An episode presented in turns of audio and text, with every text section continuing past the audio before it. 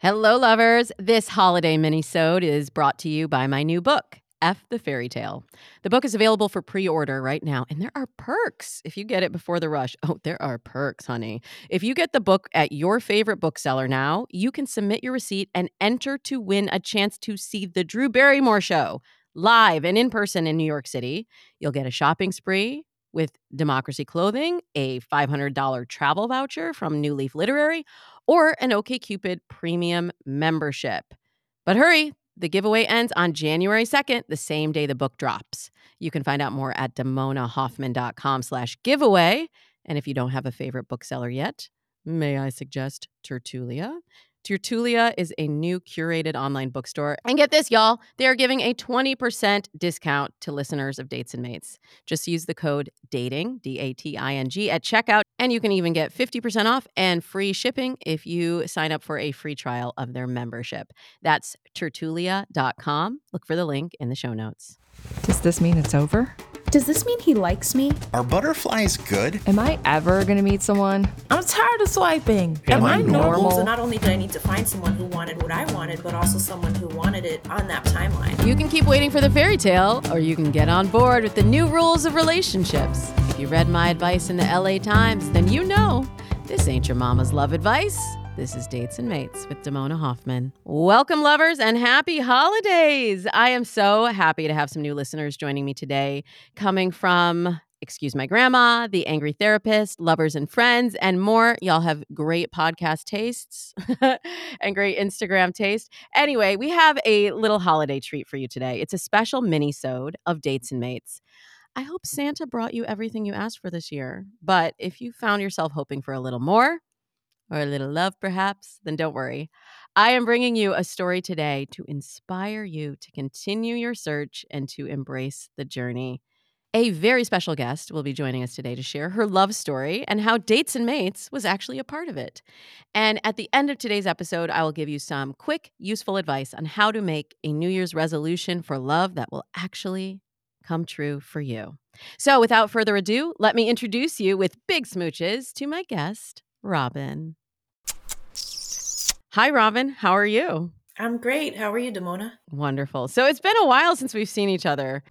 I was trying to figure out how many years, and I'm wondering if it's maybe in the neighborhood of 25. Have we even seen each other as adults? No, I don't think so. Probably more than that. I think when I was a young child. Okay, I think we should give everybody uh, the the official backstory. So your dad and my dad are best friends. I think your dad wasn't your dad my parents' uh, best man at their wedding. I think so. Yeah, they were college roommates, and so they go way, way back. Yes. So we've been connected for a long time uh, through them and through Facebook. And you wrote to me a couple of years ago and you said you've been listening to Dates and Mates, right? Yep. I was dating at the time and in between relationships and trying to sort my life out. Trying to sort your life out. And uh, picked up a lot of good tips from your from your podcast. Like what stood out to you? Were there any episodes or was there any particular advice that you applied in your dating life from that point on? There were definitely a few things. One was related to communication, getting off the app as soon as possible. I really tried to focus on not having text be the main mode of communication, trying to get a guy to call me um, so that we could really build our communication that way. And then your episode where you talked about compatibility and you talked about shared goals and values being more important than things like mutual interests. But I remember the shared goals and values that really registered with me and making sure that I was identifying those as early on as possible in dating. What else have you learned from listening to Dates and Mates? I've learned that what someone does or how much money they make is generally less important than how they treat you and what their values and goals are.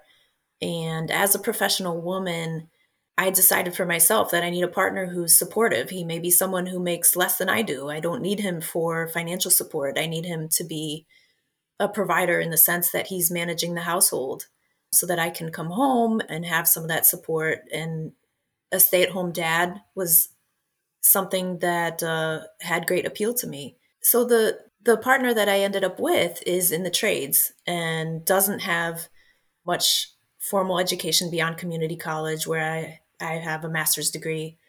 And there were questions from people who thought that, you know, how compatible was that?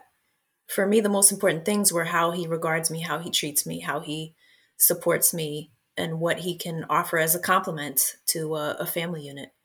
I didn't want someone who would be working more hours than I work, eh, unavailable when I might need him, when my career might be demanding. I wanted someone who would be available in the home. And and the partner I have now, he is committed to raising kids, is planning to be a stay-at-home dad, and I love that because that allows me to have my career and be a mom um, and not feel like I have to do it all on my own.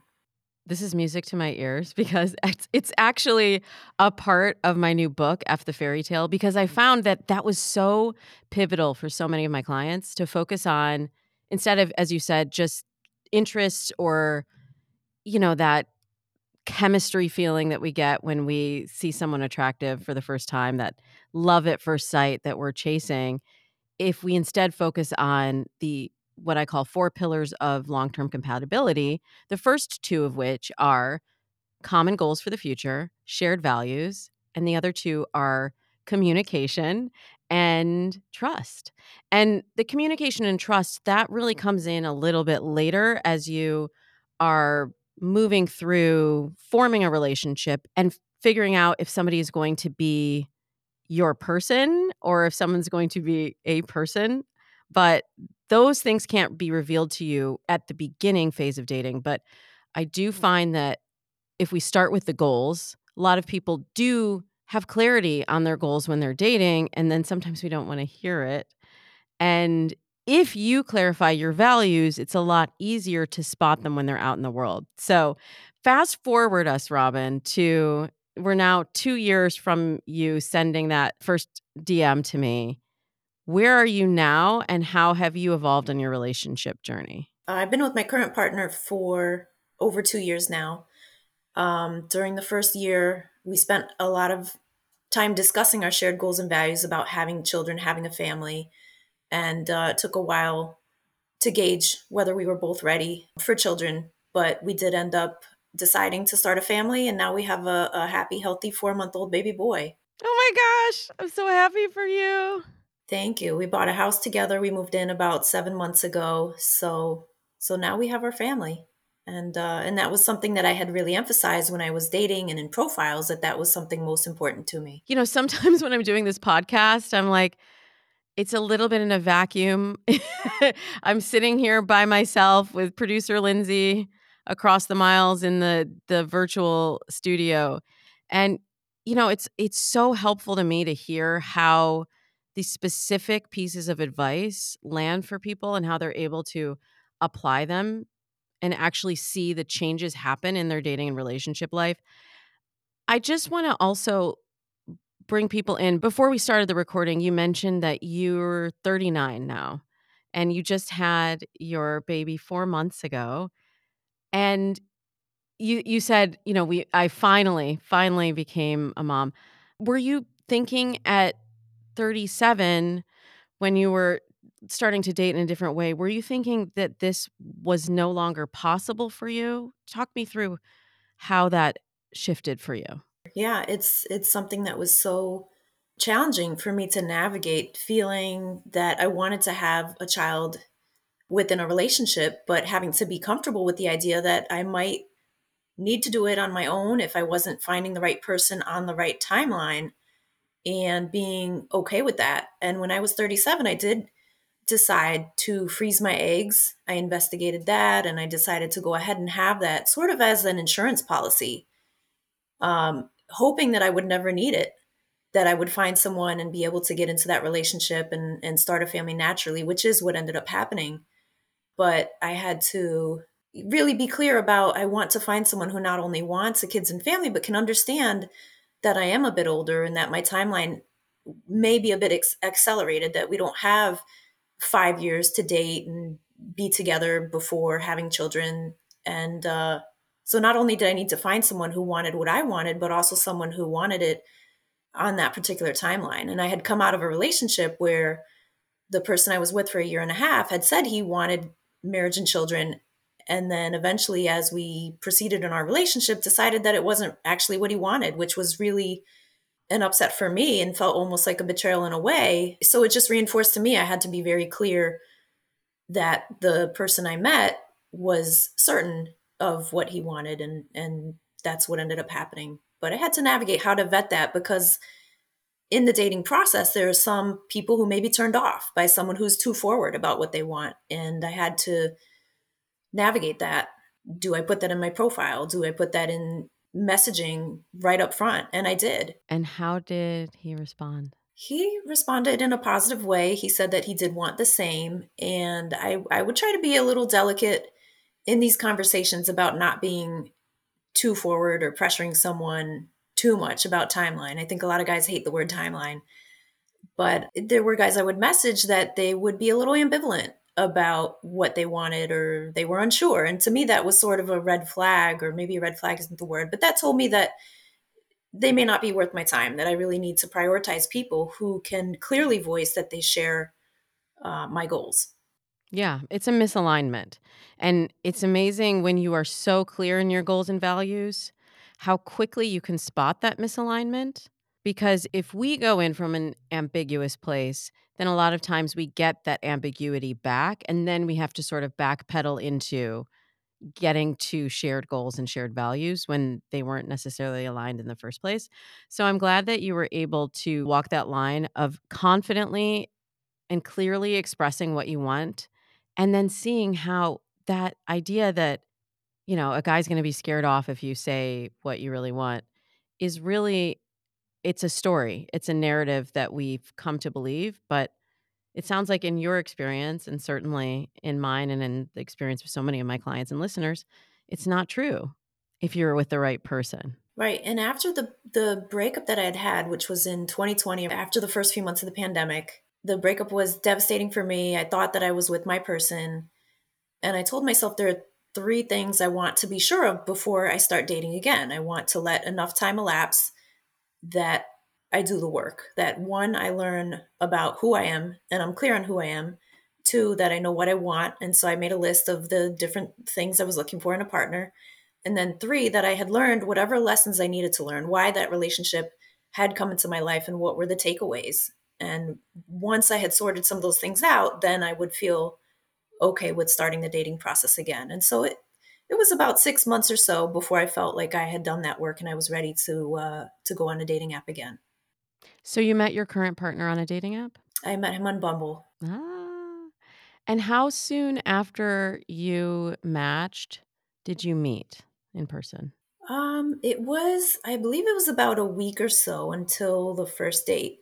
Aha. Uh-huh. So, okay, again, you're following the dates and mates rules. We exchanged a handful of messages and then we once we identified that there seemed to be some chemistry, decided to go ahead and meet up. And so I, I think I'll have to confirm with him. I think it was about a week or so later. Yeah.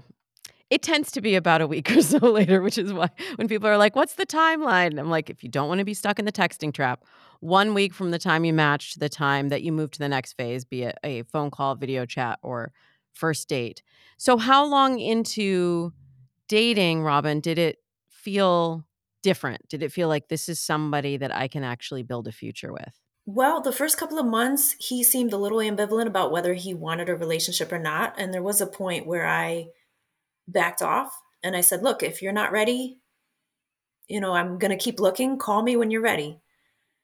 Um, and so a week or two after that, we did end up getting a bit more serious um, after we both took some space and uh, and then he really showed a higher level of commitment. So I would say about three months or so after we started dating that we we were exclusive. This is all adding up. this is you're giving really clear guidance for our listeners on how when you follow the steps and when you have the clarity yourself and you've done the work as you were saying how quickly it can realign for you because i think sometimes there's this feeling of just like oh i've been doing this this way forever and it's just going to be like this forever. But when you change the variables, namely what you are bringing to the table, how you're thinking about dating, how you're approaching dating, things can fall into place very quickly. The other thing I, I really want to highlight about your story is that it's kind of a non-traditional romance, right? I mean, you met online, you already had your eggs frozen, you have a child together, you're living together. Is marriage at all in the conversation for you? It's been in the conversation. It's something we've discussed and we had decided that it wasn't the most important thing for either of us right now, that we felt pretty secure in our relationship and felt that we could have a family without needing to have the legal aspect of it and didn't feel that our families are so traditional that they would expect it. And so we wanted to focus on other milestones like having a house and and having a child and trying to plan a large wedding for his family is particularly large. It just seemed like such a an ordeal to undertake um, that that wasn't really our focus. And we may get married in the future. Um, if we don't, I, I, feel that our love is still rich, regardless of whether we have that status or not. Mm, thank you so much for sharing your dates and mates success story, Robin. And thank you to all of you for spending your holiday week with me. Before we go, I know New Year's resolutions for love are one of the top five resolutions going into the new year. I know what it's like. You come back from the holidays, your parents are asking you, Why haven't you found someone special? And you're thinking about, What do I want in the new year? And Valentine's Day is coming, and you're feeling this inspo to do something differently in the new year in love. And I want that for you. I totally want that for you, but I want it to be successful. So let me give you three quick tips to help your New Year's resolution in love come true. Number one, write it down. Like literally record, write down what you visualize. So many times our New Year's resolutions don't come true because we don't clarify or memorialize it for ourselves. I want you to be able to write it down. I want you to look at it every day, and that will be your North Star in dating as we go into the new year. Number two, tell a friend. Resolutions are more effective when you engage your community. So, if you need to get a cheerleader on board to make sure that you are going to show up for dating differently in 2024, make sure you put them on alert right now. And number three, get a roadmap to follow. There are so many people who have done this before you, there are so many best practices and tips and tools and techniques that can help shortcut this and make it less stressful and frustrating for you. So take advantage of that. Of course, I give you a roadmap in F the Fairy Tale. Actually, Drew Barrymore calls it Hope with a roadmap, but no big deal. I just wrote this book to help demystify the process of finding love today. So if you're feeling overwhelmed or frustrated or even just hopeful about the new year and excited to approach dating differently, I got you covered. When you pre order your book, don't forget to check out Tertulia and the code DATING for 20% off. And if you pre order, you could be the big winner for the grand giveaway prize at damonahoffman.com slash giveaway. I hope you enjoyed episode 489 of Dates and Mates. You know the DMs are always open. I love hearing your questions. I love answering them in Dear Damona episodes and segments. So hit me up on TikTok, X, Facebook, and Instagram at Damona Hoffman. And the phone lines are always open. Text me, call me, leave me a voicemail 424 246 6255. We'll be back again next Tuesday with a special F the Fairy Tale Masterclass, all about deconstructing the dating myths and telling you how you can overcome them to write your own love story. Actually, you know what? Here's a good idea. Pre order your copy of F the Fairy Tale today, and then you can follow along when you listen to the masterclass next week. And you can be like, mm, now I know what I need to pay attention to when I read the full book. F the Fairy Tale is available in hardcover, ebook, and even audiobook format. They're all available on January 2nd. Until then, I wish you happy new year, and as always, happy dating.